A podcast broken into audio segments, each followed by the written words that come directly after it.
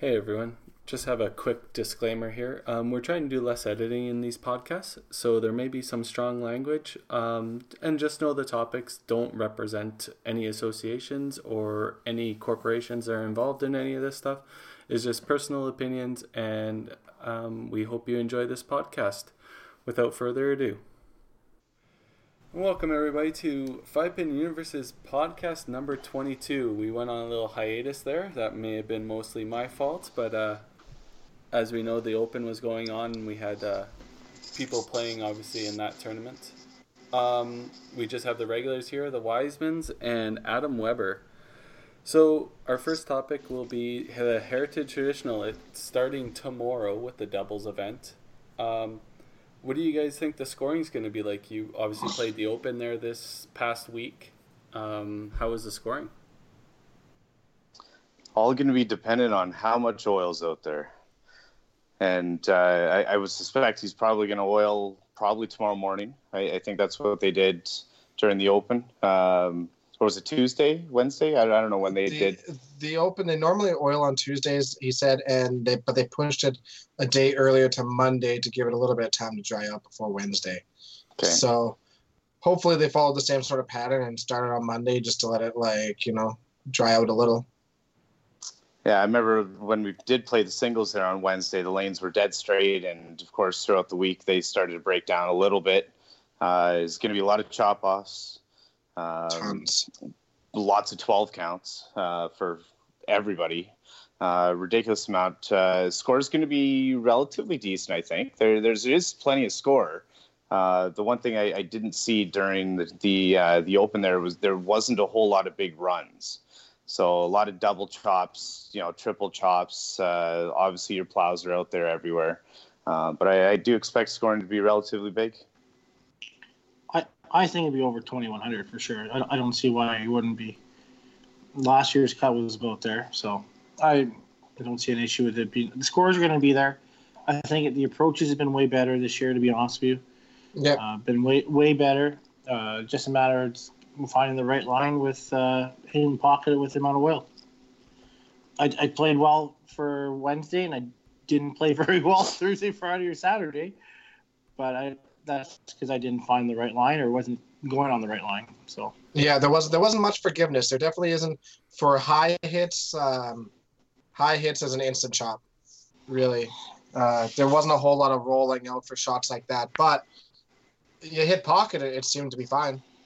So mm-hmm. if you could get to pocket, you definitely pocket or thin shots are your way to go. Yeah, the cut last year was twenty one oh four. So yeah,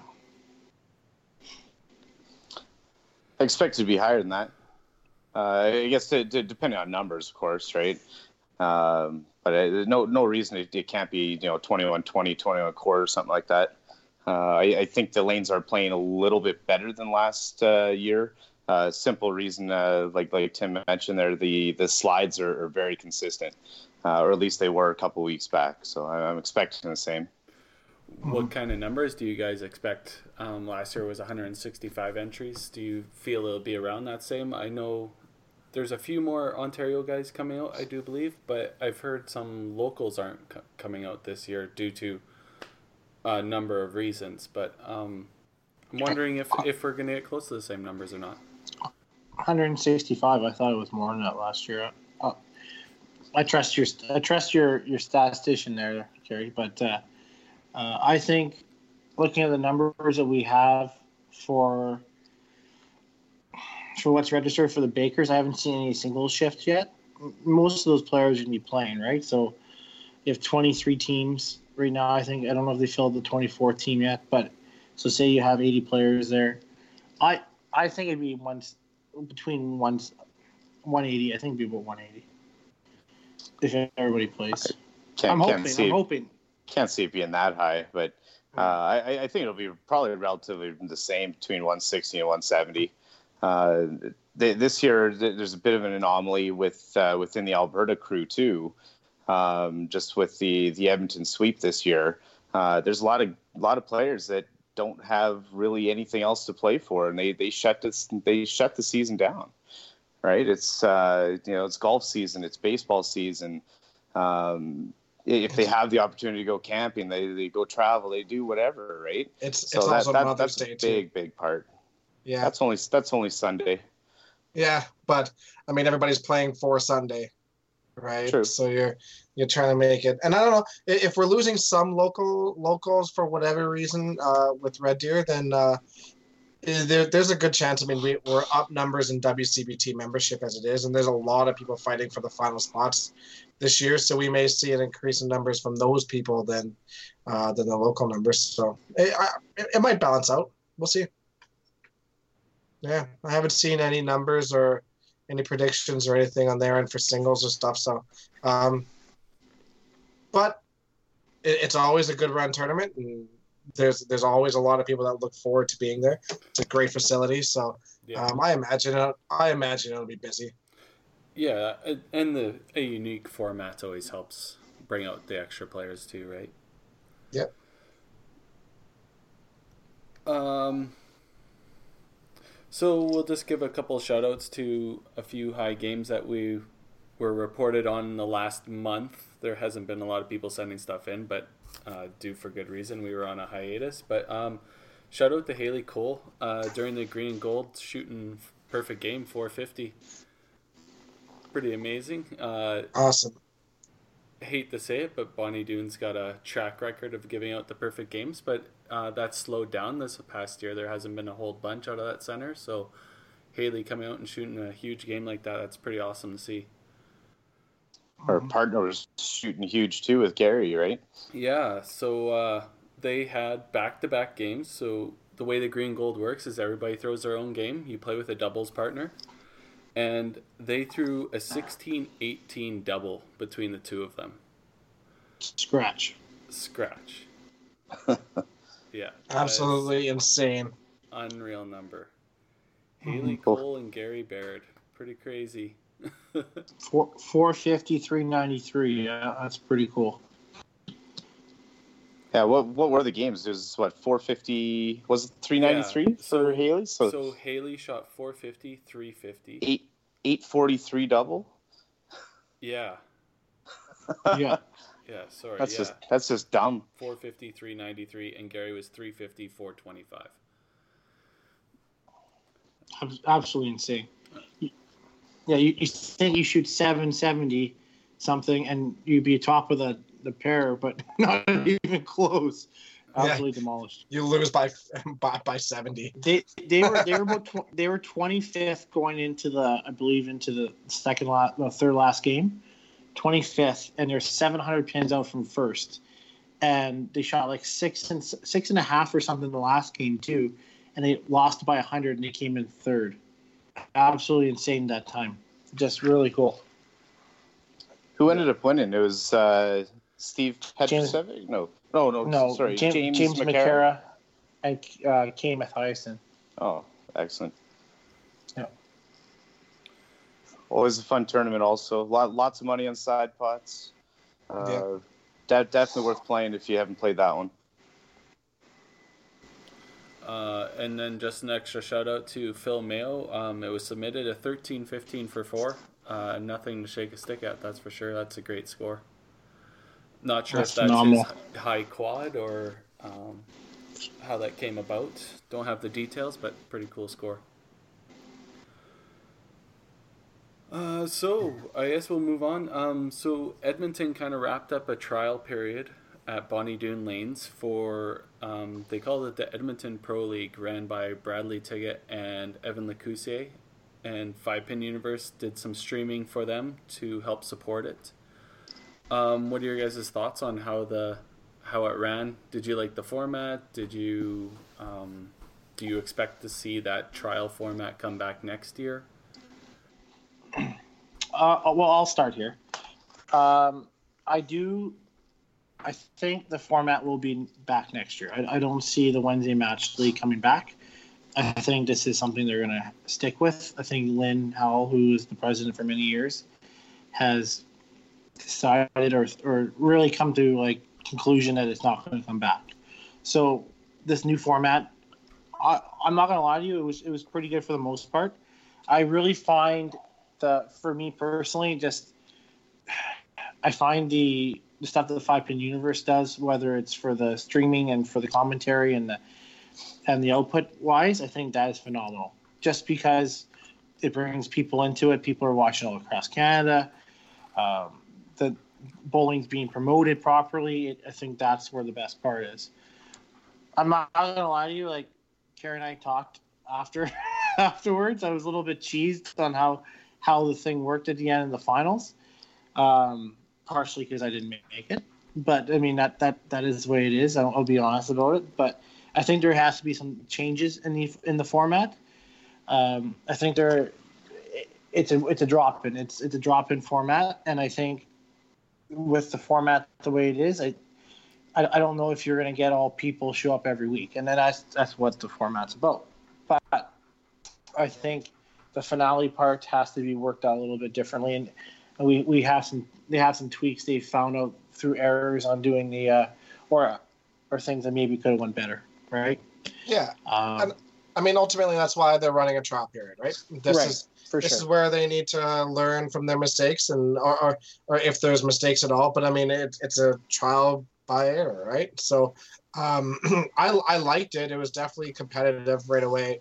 Um, I like the fact that we do a step ladder streamed because uh, I mean, there's not a lot of people that get into those opportunities all the time. So the more opportunity to give people to be in those situations, the more comfortable they're going to be. So lo- long term, I mean, I think it's really beneficial to bowlers, especially the ones that are, you know, making the, you know, uh, heritage finals or, or the WCBT finals or things like that. I mean, it's, uh, I, I think that's super beneficial.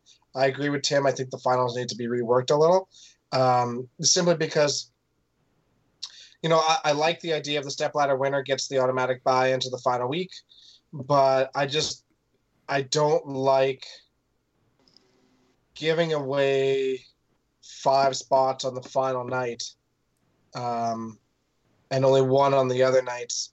Uh, I mean, it, to, to me, I it, it kind of promotes just showing up on the final night or playing one night one week and then one the final night because the final night's the one where you have the best opportunity making it.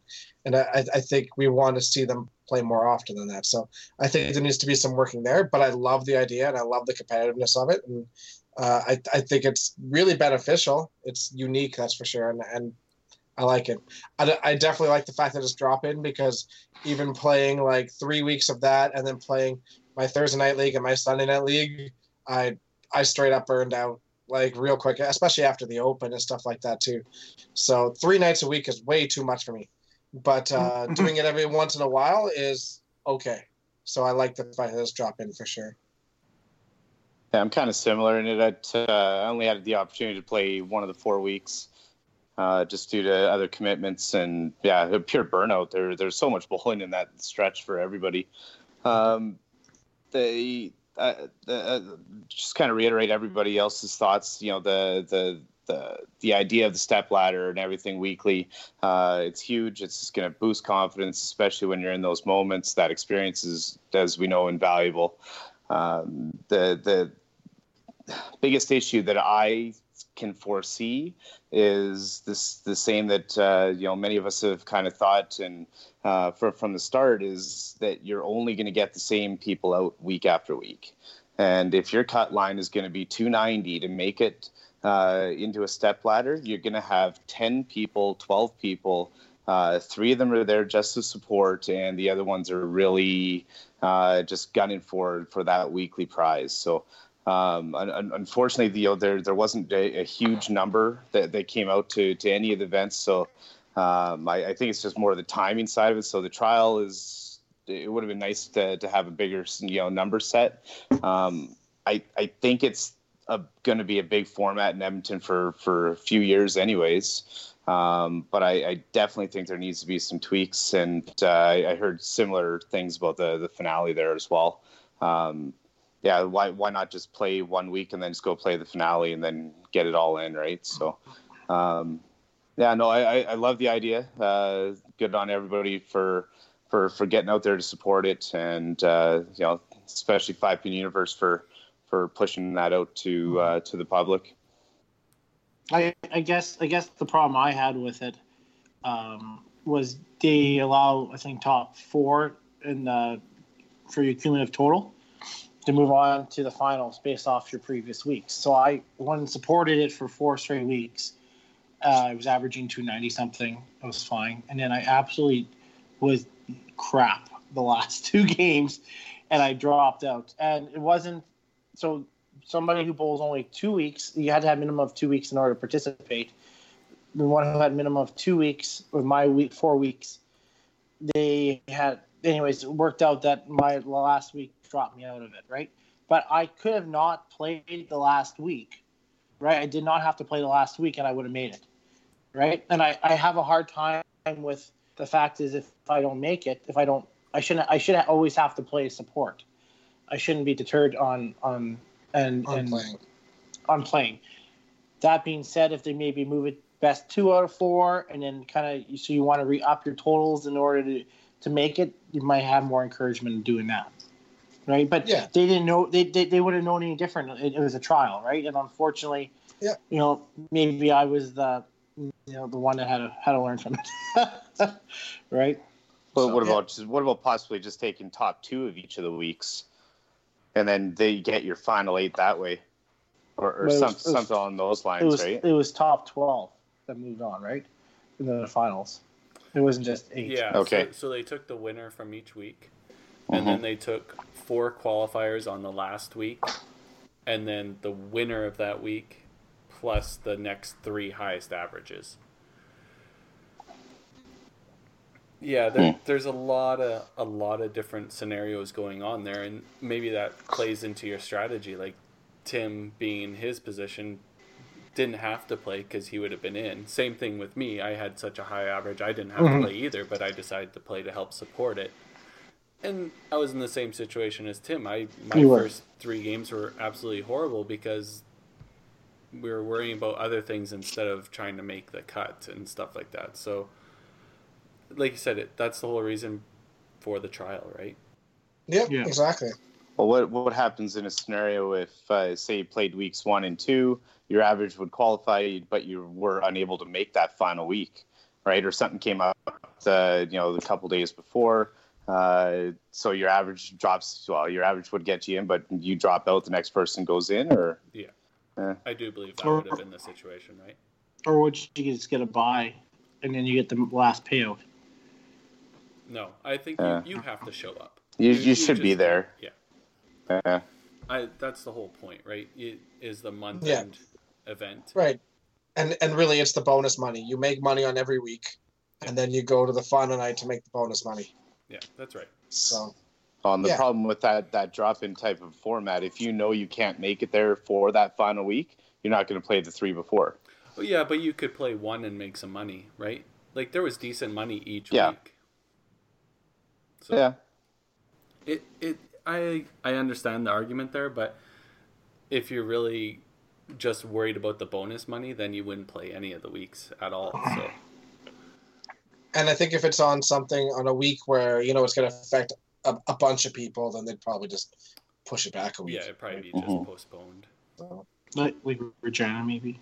No, Regina would be a no, bad the, Wednesday. the only yeah. time it would ever be affected is the open, really. Yeah. Majorly. Yeah, Yeah, true enough. yeah. So Yeah, no, I. Oh, good- I- good it concept. unique. Yeah, d- definitely a different take on the whole league thing, and um, it was about time because, as we all know, some of the scratch leagues were they're slowing down. A lot of people aren't playing them anymore. So, um, kudos to them for coming up with an idea to try and spark some uh, excitement back into the competitive scene. yeah. Yeah. It's it's nice to have something different for once, that's for sure. I hope they change it from like the actual classification as a league into something else, though. Because to me, it's not it's not a league, right? Uh, to, to me, it's it's a qualification to a final. Um, it, it's a drop in event, maybe. Uh, to me, it's not a league.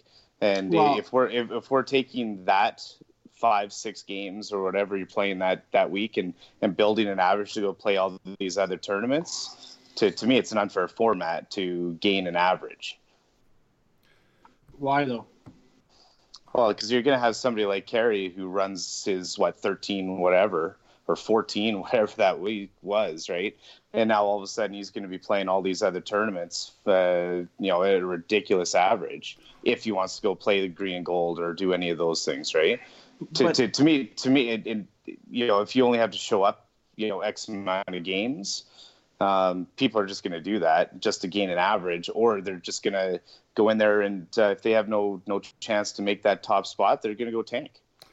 Yeah, I, I truly believe since it's a drop in league that the average shouldn't matter. The average doesn't shouldn't qualify you for any any other events. And at that point, it should not be classified as a league. Well, I don't know. I, I, I don't know. I shouldn't it be like my- anything else where it's like if you if you hit a certain number of games, you have an average? I mean, like there's all sorts of leagues or tournaments where it's like, hey, you need to have 30 games in or whatever to qualify as an average.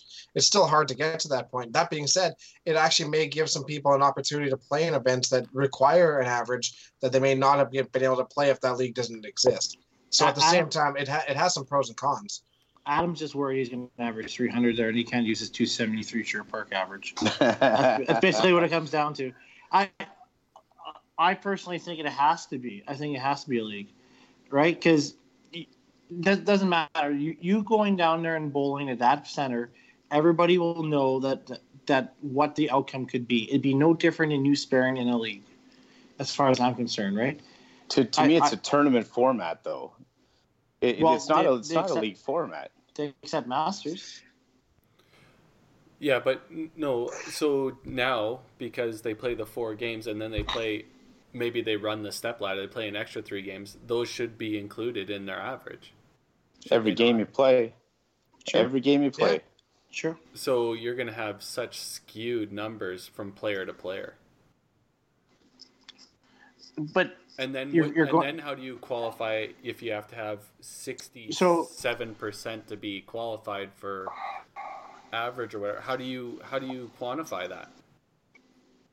Uh, there's there's no like for tournaments and stuff. There's no there's no no, wait, percentages. you know, he's talking about high It's just- average, though. I, I don't I don't think the league is ever going to hand out an award for high average. No, city it- high, city high, Oh, right? I that could be something we have to discuss for sure. I I, I just think it, I think it has to be because so are in your 400s as you throw a perfect game is that going to be counted? I don't see why Right? it needs to be. Why does it need to be? I, I, I, I think I think if somebody shoots a perfect game down there, I think they should. It's it, in a tournament format like it is. I think they should be, they should be honored with that. It doesn't happen just every every day, right? like and and I I realize it's a I- I unique format, but I mean even even our our Wednesday match play leagues and stuff like that. I mean it's it's still more of a tournament format than than other leagues, right? But everybody plays the same amount of games no matter what. Not if you get spares and stuff too, right? I mean, Yeah, I. But but then they're regulated, right? You can only have a spare so many times, and then all of a sudden it doesn't matter, right? That your points don't count, your average doesn't count. Yeah, for sure. But I mean, you know, we have we have people in leagues that that will like you know play forty games, but their average still counts.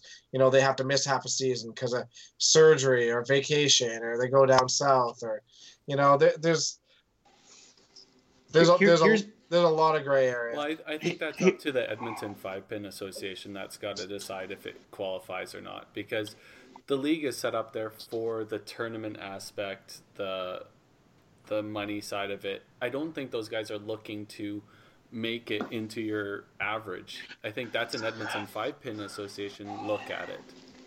Mm, yeah, I, I, I agree with you. I, I, I just think that, and I'm not gonna like, I'm not p- saying this when I pick picking on him, right?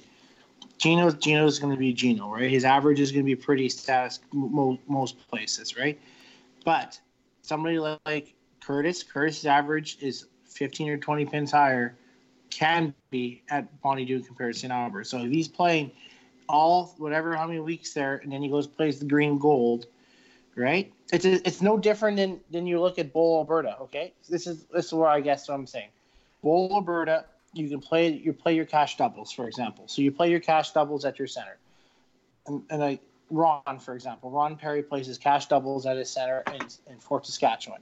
He goes and plays. Uh, he qualifies out of his zone. He goes and plays a Bonnie Doon. but what the rules is, if he doesn't, it doesn't. It's not the highest average. It's whatever your center average is, and it, it's. I know it's different circumstance here. So when Ron plays high-low doubles at Bonnie Doon, his average is 220 from Fort Saskatchewan, but he's 260 at Bonnie Doon. But he's using his 220 average because that's the rules. Yeah, but that That's doesn't sort of- matter. That the rest of those people thought- that play in Fort Saskatchewan that don't play Bonnie Doon get to use their Fort Saskatchewan average. No, but but but but Ron. What I'm saying is Ron's not using his Bonnie Doon average. Does that make he, sense? He shouldn't have that, to and that, I, because he qualified out of Fort Saskatchewan. I think you use your highest league average no matter what. But with that, I find that so backwards because he's qualifying out of a different house. Because I thought it was always gets, your highest league average. But, But- but everybody see, else gets to use that average. Why is why would somebody be punished because they're going to go support another center? I I find But- that ridiculous. I always have. I think that's a ridiculous rule. but it, it's Hmm. it's a way of evening the field, I think, especially when like you know, I, I don't know, I, I I think I think it's an unfair advantage to have a two ten average in somewhere else and be able to use that average in a place where somebody's averaging two sixty and has to use that 260 average in that house to compete against the people who also average 260 in that house but has a 210 average elsewhere that, Yeah. that, that is completely an unfair advantage But I'm- now, I'm you're I- just forcing people, if they really want to play these handicap or POA tournaments, to not play at that center. They just go play at a tougher house, and then they can show up For with sure. a low average. Wh- why, why do you why do you think so many people you know have spare averages in, in places and then stop sparing at 19 games or 20 games because 21 games constitutes an average for a whole bunch of tournaments so they stop sparing so That's what I I mean. I'm- so I'm not- you're forcing these Yeah. people that have the high averages at this center to use it, even though they're playing in other tougher houses, and that's where they're qualifying out of playing in that center against this, those people. I I Uh, just find it ridiculous that they beat those people in that house, and then they go play at Bonnie Doon. You're forcing them to use a totally different average than what they actually played at. Okay. So I'm, I want I want to throw a different different scenario out here. Okay. So Kerry on uh, maybe not. Yeah, maybe yeah. You're fine. So say say say on Wednesday, right? On Wednesday during the Pro League EPL, right? Not saying you don't try on Thursday to Sherwood Park, but you you're more casual. You're less focused, right? You're, you're right. I mean, um, until the tenth frame, really, and that's when you usually show up. I hear. So nope but in a casual beer league, in a casual beer league, and, and I'm I'm I'm the wrong person apparently because I'm the best league bowler, what Kerry Craig says, but but in a casual beer league compared to a more competitive league, you're going to put more effort in the casual beer league than you are in the competitive league. Okay. Correct? So before you finish, So- what was my heritage average?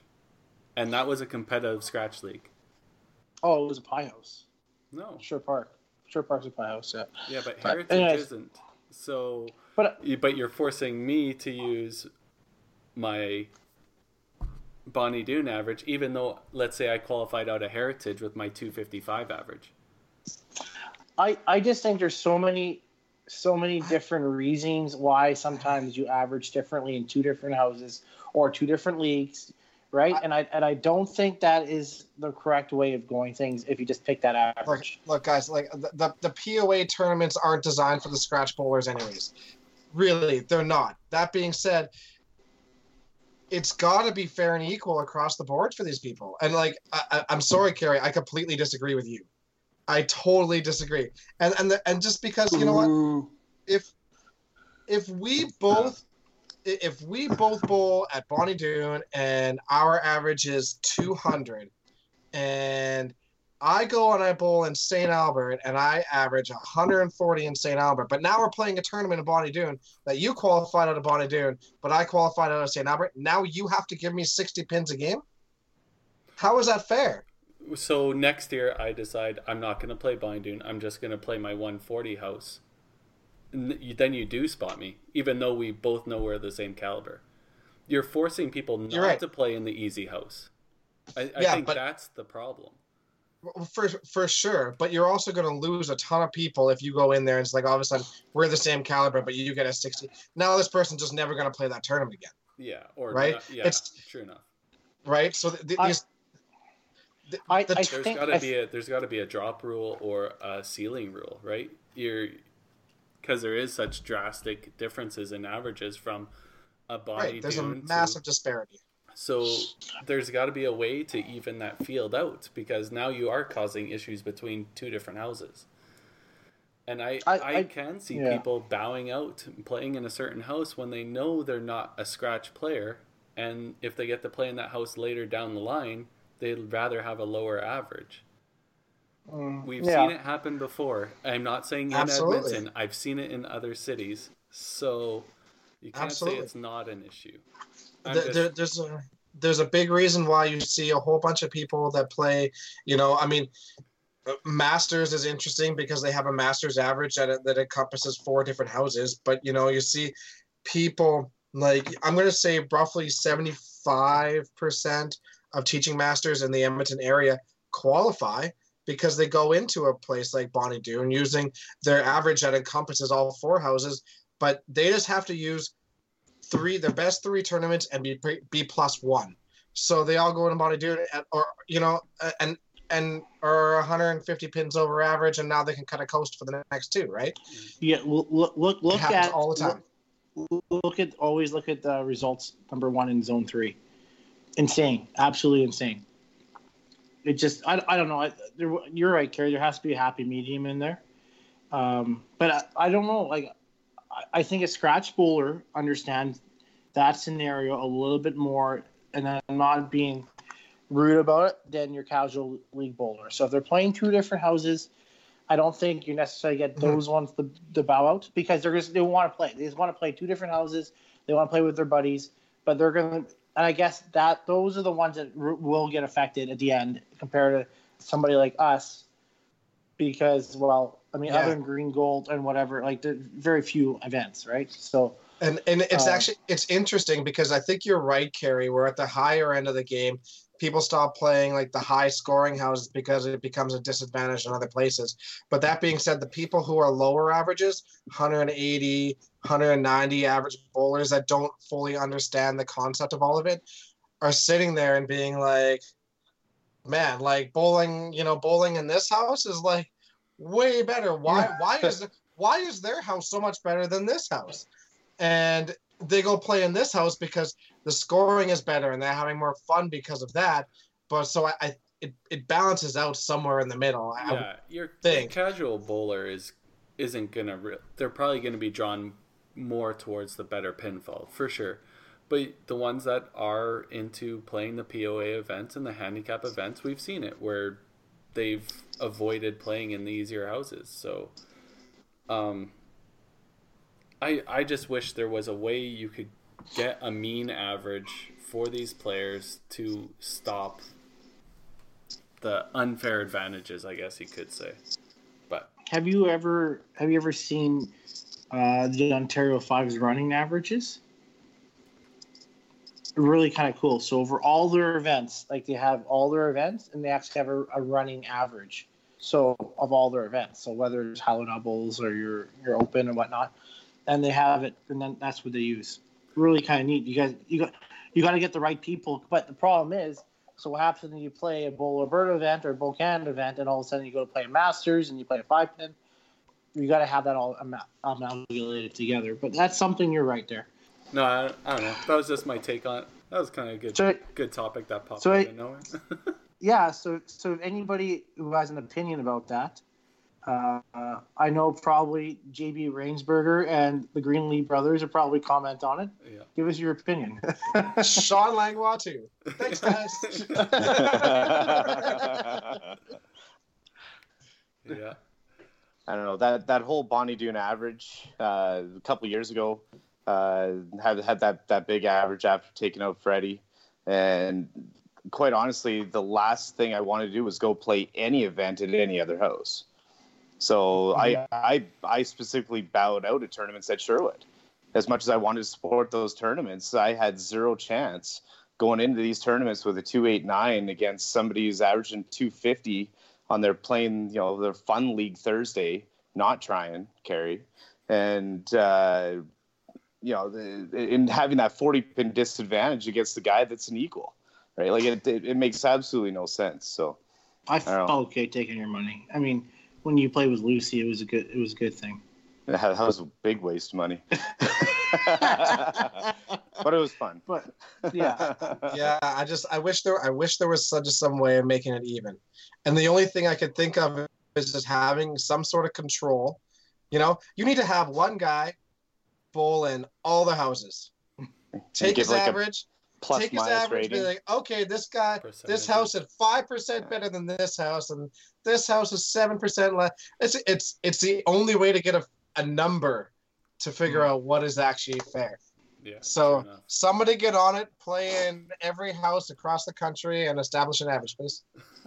Yeah, I on my standpoint, Kerry, I I just want to make sure like I think I think it's not I think it's you're not doing the bowlers just if you if you don't uh, have some sort of thing for high average for the city for, with them, right? I mean, that's something we got to talk about. And same thing as you know being honored with those 400s or the 450s and stuff like that, because somebody like who doesn't get that off doesn't happen that often deserves to get that accolade, but. Or maybe just all become C5 members and all covered, you know, throwing that out there. Yeah, my, my opinion, it's a tournament format, not a league format. We'll leave that. We'll leave that up. We'll, we'll leave Then that. he, they up better change it to the Evan. Edmonton Pro Tournament thing. That was the best you could come up with. yep. Because I, I, I don't play league anymore. E EPTT. The EPTT sounds great. yeah. Um, Sounds like a poker thing. Yeah. Yeah. so, I do have a topic that I want to talk about, and it's something that's common, um, I guess, in the poker world and stuff like that. It's a markup for investors. So, um, I'm not sure if five pin bowling is getting to that point, but some guys sell off percentages themselves to play in some of these events. Um, do you feel it's fair, or I guess what's your thoughts on it? If let's say I'm selling 10% of myself in the TPC Invitational, it's a thousand dollar entry, so people are selling 10% for a hundred bucks. Do you feel it's fair that um, somebody that has a good record playing in that tournament sells their 10% for $120, doing a 1.2 markup on their investment? Do you feel that's a fair thing? It happens in the poker world all the time. Uh, just want your guys' thoughts on something like that. I I think it's fine. If first of all, th- that person must have a massive ego in order to do it. But but to be honest with you, I mean, if you if you find ten suckers to do that, right? I mean, all the power to you. I mean, ironically, that did happen at the TPC Invitational this year, and that person did not qualify after the the thirty look, after the sixteen. uh, so it was a waste of money. Really, it was a the- waste of money. At the end of the day, as long as everything is transparent with people, Yeah. nobody can argue it, you know? And there will be people who will, you know, spend that money on a horse that, you know, ha- may have a better opportunity in their opinion, right? So, Well, it, it just um, the reason to bring it up is because there's a lot of people that do the whole tour. So if you one shift every tournament, that's eight hundred dollars. Plus, there's side pots, there's doubles pots, there's all this stuff. If you could find a mean average, like say you're banking on playing two shifts at every tournament, just in case, and all that stuff, so you come to a mean average of like say it's two thousand dollars for the whole kit and caboodle you could sell a percentage of yourself, mark it up, and then at the end of the year, you pay out the people that invested in you. You get to keep the markup, but you pay out the proper percentages. I think it's a heck of a tool for some of these people that are struggling making these tournaments because they don't have the funds to maybe look at doing this markup system and getting people to invest in them because there's lots of people out there that do it already. Mhm. Um, just if they had an idea as to what was fair and what was a good number to base it off of, would people be interested in learning about that, or do you think it's um, frowned upon and you should keep it behind closed doors and not um, make it known that that's a situation that some players are doing. I, I think as long as your investor, it, it's up to your investor. If your investor wants to make it public, that's fine. I just think certain investors don't want to make it public just because I don't think they want to invest with everybody, right? I don't think you know, the, you the certain- investor itself has to make it public. I think the bowler that's taking the investments, a lot of these young kids, especially that can't afford it, they had no like. There's a couple I talked to that had no idea that this was even an option. Um, not saying that you guys do it or you want to let known that you do it or however it works, but do you feel it's a fair um, route for some of these guys to gain some extra cash to make these tournaments? Well, si- The- simple fact is you're not going to get people investing unless there's a track record or a belief system in place. Right. So I, I remember, you know, when I was, you know, growing up in some of these tournaments like the Autumn Open in Calgary, uh, there was a different investment type system from some of these players where basically, you know, we'll, we'll pay for, you know, your entire shift, but we're going to split half of everything. So you got a hundred percent investment uh, from this guy. You're just out there to play. Anything that comes back, okay, it comes back, right? Um, now, from from what you boys are alluding to uh, to the TPC uh, Invitational last year, um, yes, I, I did try that system for the first time in, in my in my attempt. Uh, I did it for a number of reasons. Uh, a lot lot of test results, to be perfectly honest. I wanted to see um, how I did with minimal funds from other investors, and quite frankly, I felt I could charge a, a slight premium. Right, and, and I think my track record, my WCBT record of recent years, allowed that. Now, I also did not charge a large amount, right? So mine, I think it was like uh, ten percent for one hundred and ten dollars, right? So you're talking only like an extra ten bucks, right? You're you're, you're talking next to nothing. But uh, did I I feel it was worth worthy? Yes, right. Did it work out? No, unfortunately, right. And I felt terrible even at that rate, right? So like I I won't be looking at investors on any of those for for probably the near future.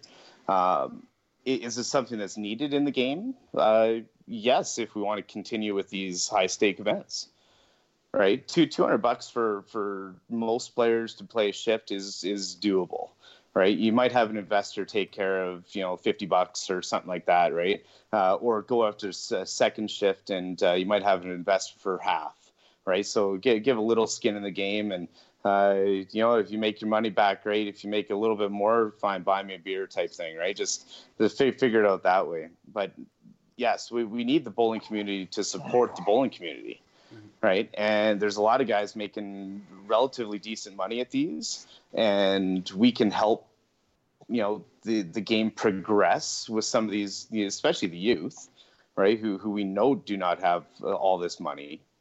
Then why would we not reinvest that? And why would we not expect a little bit more of a return? Or maybe that player's on a hot streak and maybe they deserve a premium. I, I don't see any issues in it myself. I uh, I used to back when I used to have money. Um, I used to help sponsor some of the kids once in a while, and uh, I I just wanted the kids to play. So my my rule was because my theory was if the kids have money, they'll go and show up to the next one or do something else after that. So it, when they qualified, they gave me back my money, and then my two hundred bucks or whatever it was to enter, and then the rest was theirs. I felt that was fair because at least they can bank it for the next time. But I also heard the, the half too, and that's fine. Whatever works best. if people want to play, they're going to play, and they're going to agree to some sort of terms.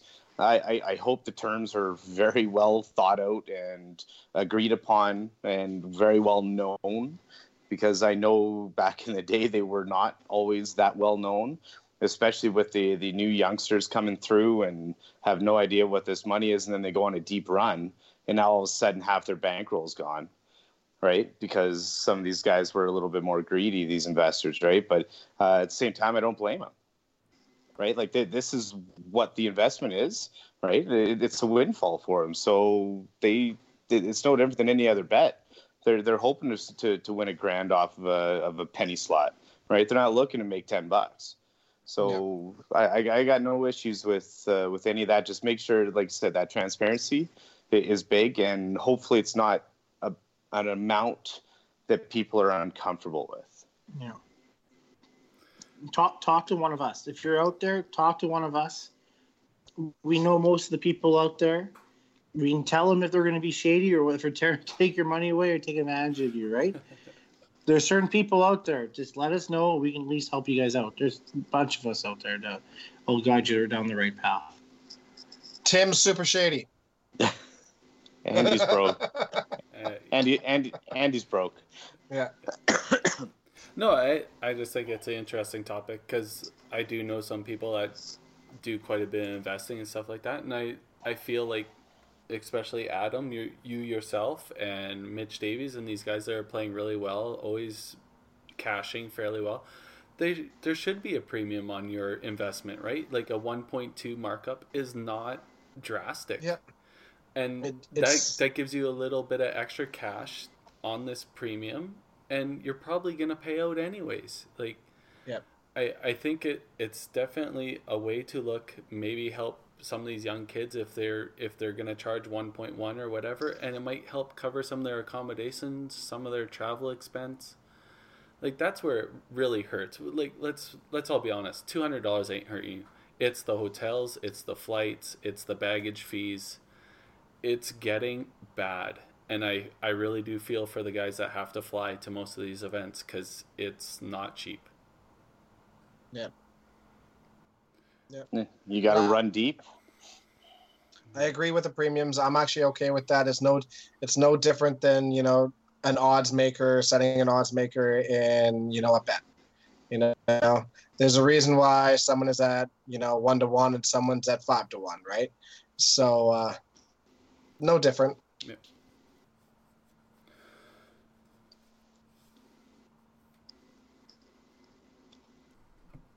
I just wanted to do a quick shout out because Kerry hasn't done it yet. Uh, but to my Thursday night league championship, Stacey got stuck with assholes. We once we took that championship, and I'd like to thank you guys for all your support when we shared it. Thank you. You know how I said I wasn't editing? I am Yeah. now. You know, it, it's okay. You're you're clearly just proving the fact that you are the best league bowler there is. Because when it came down to playoffs, you guys all crumbled. So when it matters, you just can't do it. Oh.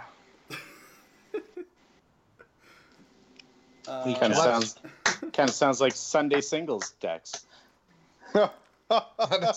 oh frick! I figured I'd spread spread some of the money around for you guys. And I You're- thank you. You're welcome. Yeah. Uh, the other topic I have, I just want to mention that we tried the hybrid doubles from Ontario, what they have out there. It was, I think, running it, like we talked to, we had 32 teams, we filled it up.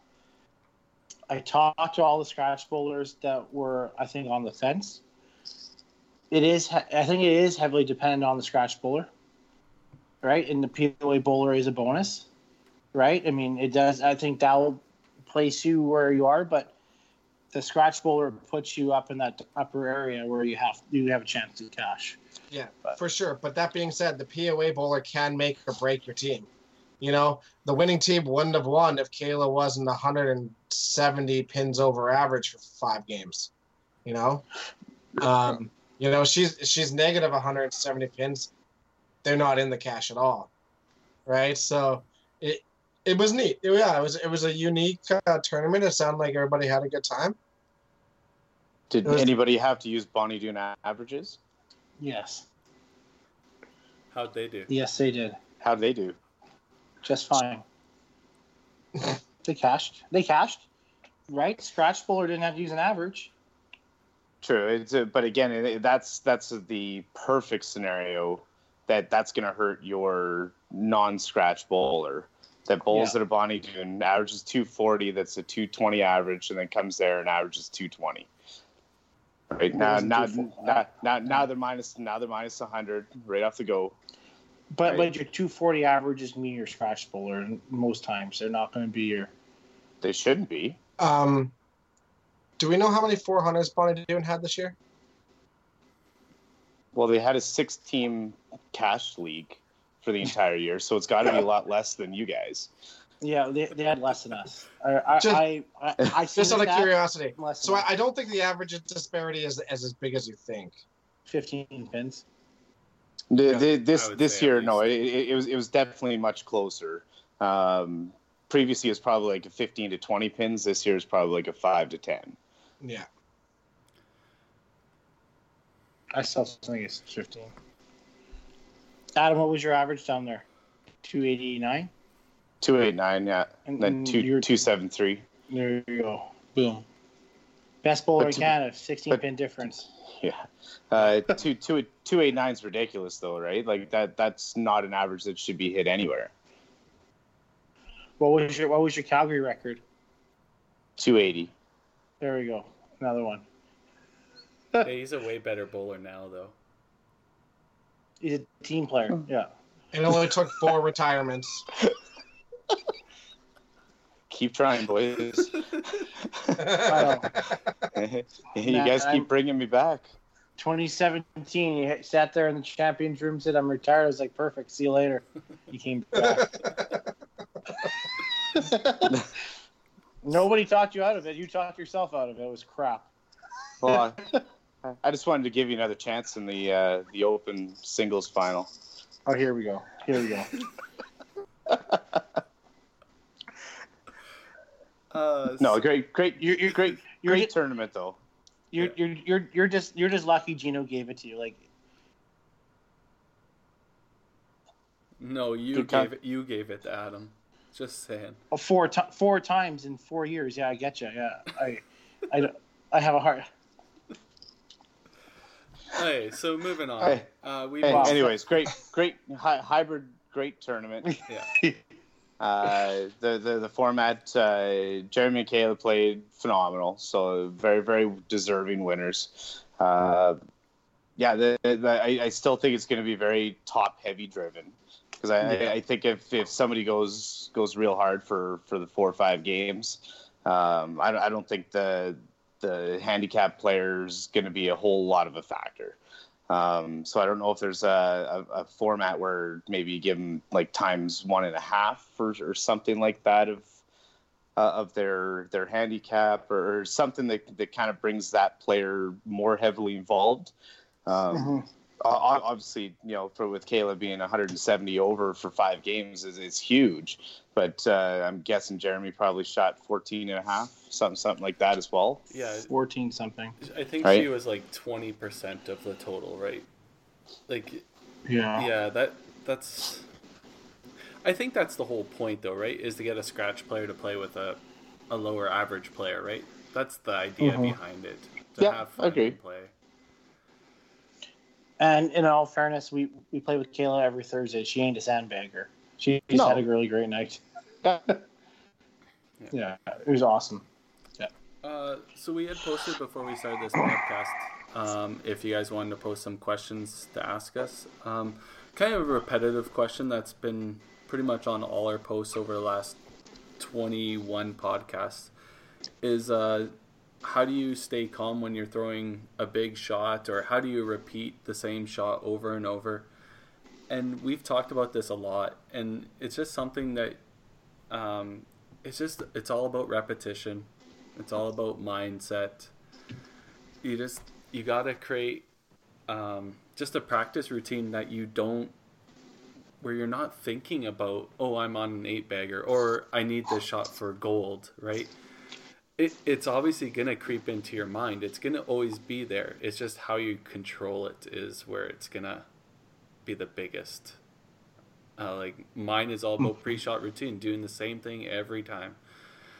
Apparently, you're not supposed to reset the pins every time. Supposed to let the coach do that, but uh, I'll still do it every time. I don't care. Yep. yeah, r- routines everything, but in those specific shots though, uh, I, I it's there's something about just finding a chance to breathe and taking that one little extra breath before you get on the lanes, right? Because once you get into your approach, your approach should be very similar in time. If you take that extra time there, well, now you might be a little bit off, right? So take that breath, know that you're going to throw that that shot, throw that that um, that strike, whatever you're you're going after. Know before you walk on that approach that that's the shot that you're going to execute. Yeah, that's that's a really good point. Uh, honestly, in the last I'm going to say seven years or five years or so, my my setup time on the lane has obviously decreased significantly. But that's a large reason as to why is that when I got into those situations where I really needed a shot, I slowed everything down and I just gave myself an extra second and it was up on the approaches.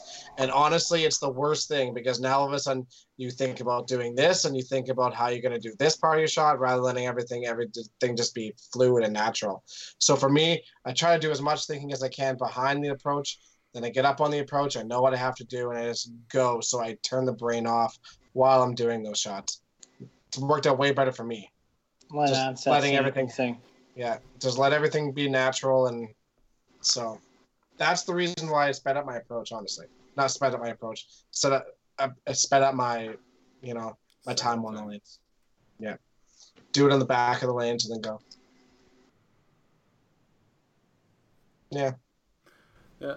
No, It's so uh, all those guys asking the same questions. Um, we we're more than happy to keep answering it, um, but it just it's a repetition. It's getting a good mindset. Uh, like Adam said, take an extra breath when you're in a, one of those clutch shots, or like Dexter said, stay behind. Think about it off the lane, but when you're on the lane, just the same repetitive shot. Don't don't put too much pressure on yourself while you're on the actual approach because that's just gonna creep in bad thoughts and uh, not what you're looking for, obviously. And I know it sounds like a common theme because we get asked it quite often, but I also think that's a testament of why it's so important. So I, I will definitely recommend you know a very similar approach every single time to that question, but it's because everybody reacts a little bit differently to that moment, right? So I, I think us being able to offer that common ground to them, uh, something that that uh, they can relate to, um, hopefully it goes a long way in their personal games. Mm-hmm. Uh, it looks like we got another question here uh, from Mr. Mike Herbert. Uh, POA or handicap bowling is a great way to keep people interested, but too many people become reliant on it. How do you get people to say, I need to practice and get better rather than stay POA? Uh, I think that's actually a great question, but uh, we've seen it happen a lot through YBC, where you know uh, certain events have changed from like scratch to POA or handicap systems and stuff like that to get more people involved or adding additional spots to get more people involved. But at some point, adding more spots or making, you know, it handicap a POA does, you know, diminish the need to get better.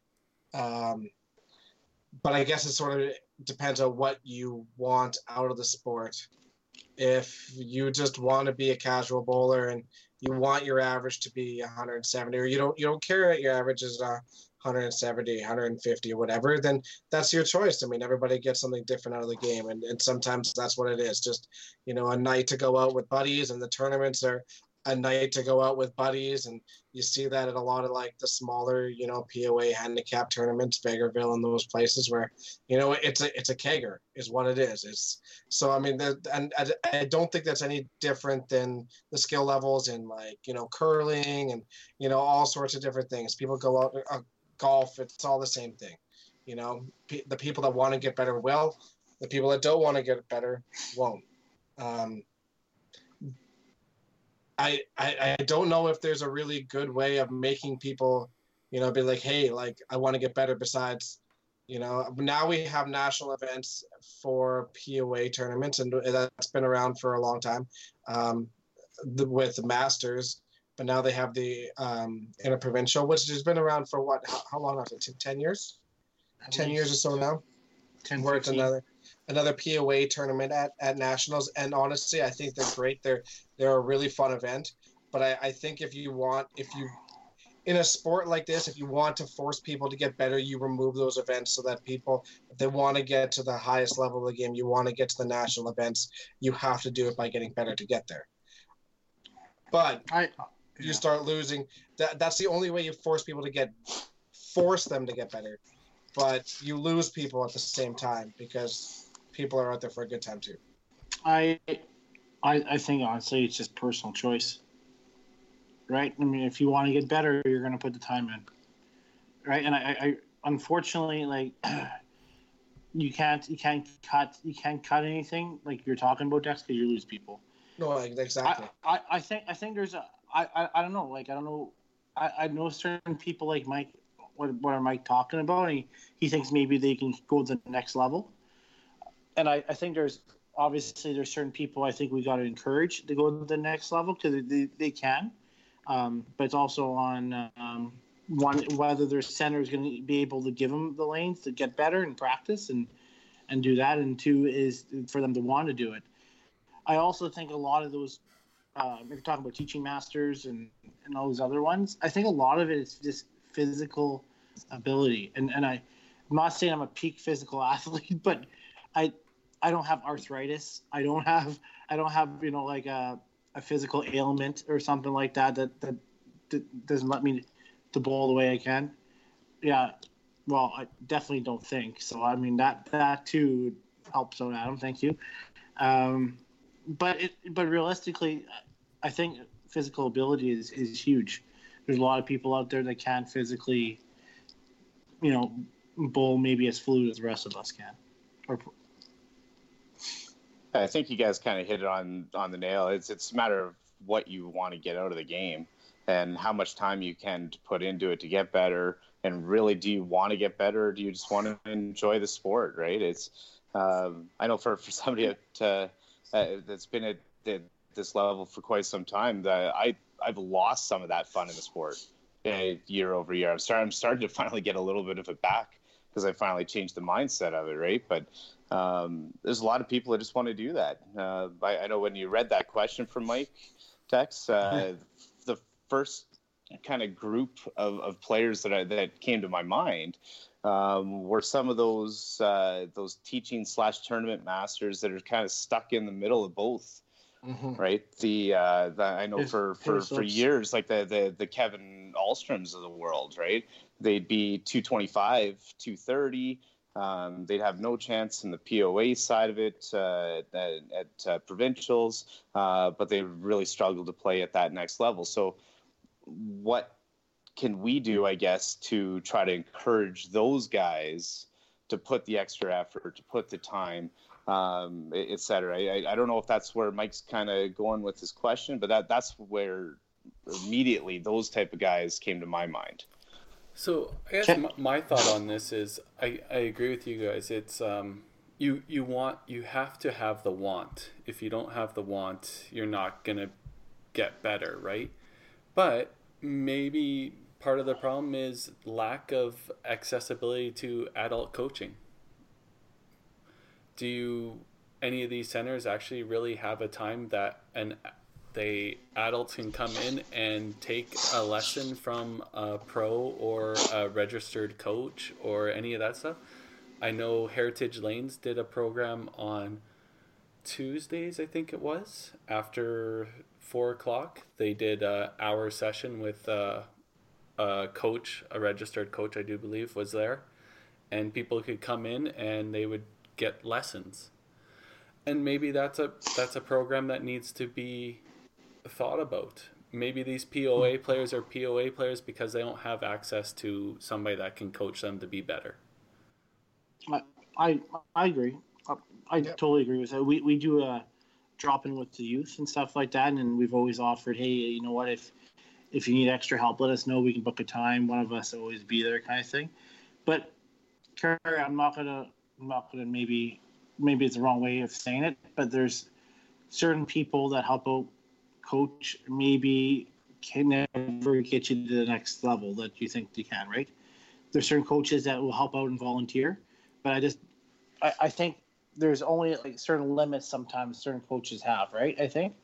And I think the ones that are accessible to them nine times out of ten aren't the ones that are going to put them to the next level.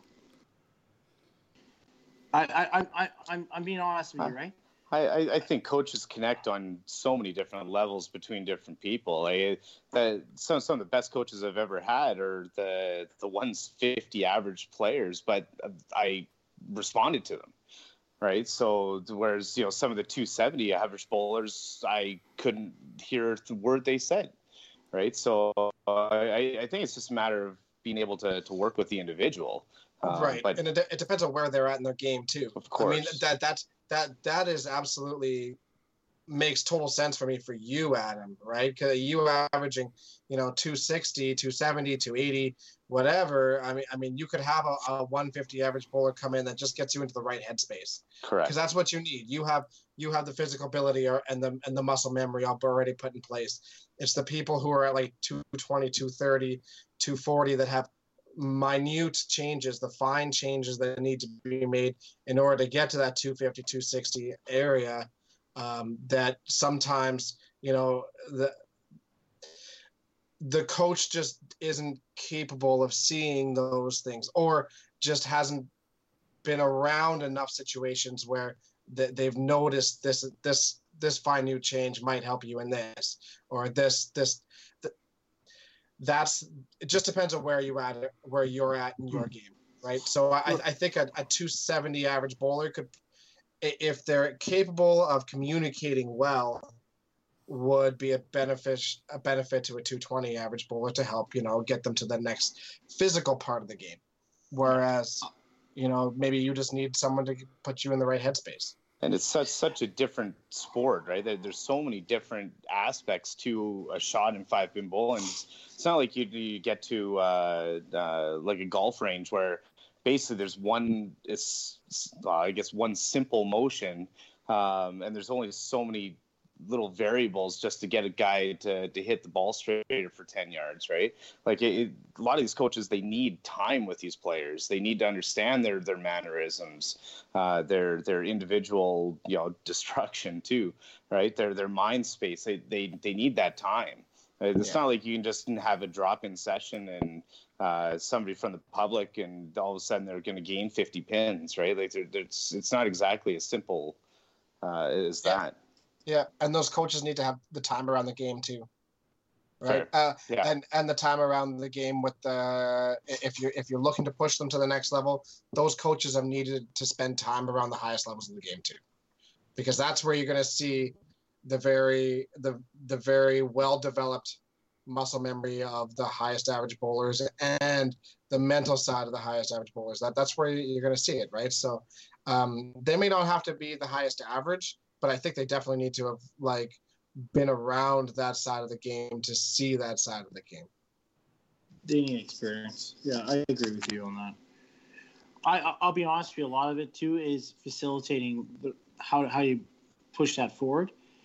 If you if you take Dexter and I, I would put, always tell you to talk to Dex before you talk to me because Dexter is way better at facilitating on, on on all that stuff than I am, right? And uh, uh, I just think I think we're missing some of that stuff.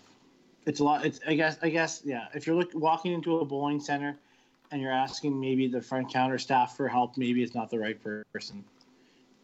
I, what I'm saying is, I think that's right. And that that's something I hope um, listeners of this podcast like. Um, that's I guess the goal of Five Pin Universe is to bring that stuff to the forefront, and hopefully we'll be releasing instructional videos in throughout the summer, and we hope you, the pins over average players, the scratch players, the handicap players, the youth players, um, hopefully they get something out of this. Um, this information that we just really just like talk, talking about. Now we have a media source to blab it. Um, I, I really hope it it uh, it pays off in the long run. And I think we're gonna kind of wrap up this podcast right now, kind of on that note, because we don't want to we don't want to blow everything up in one week. Um, so I'll just do a couple quick shout outs, and then Tim has another quick thing he wants Yeah. to mention. Um, I just want to thank you guys for coming on to these podcasts and uh, bearing with me through uh, tax season, as we like to call it, and uh, be, being back and doing this podcast, and especially the patrons that have uh, put some money up every month um, to make this uh, come into fruition and hopefully bring instructional videos and more media coming out through Five Pin Universe throughout the summer and hopefully coming out strong at the start of next season. So uh, thank you guys very much and go ahead, Tim, if you have another uh, piece of advice I- you want to add. Well, I just want to do one quick shout out. Um, our bowling world lost a very important person this this week, and uh, it was the five pin bowling memes. They have foreclosed their page, and uh, we want to apologize for if we had You- any issues with it. We? Why we? You, you want to apologize.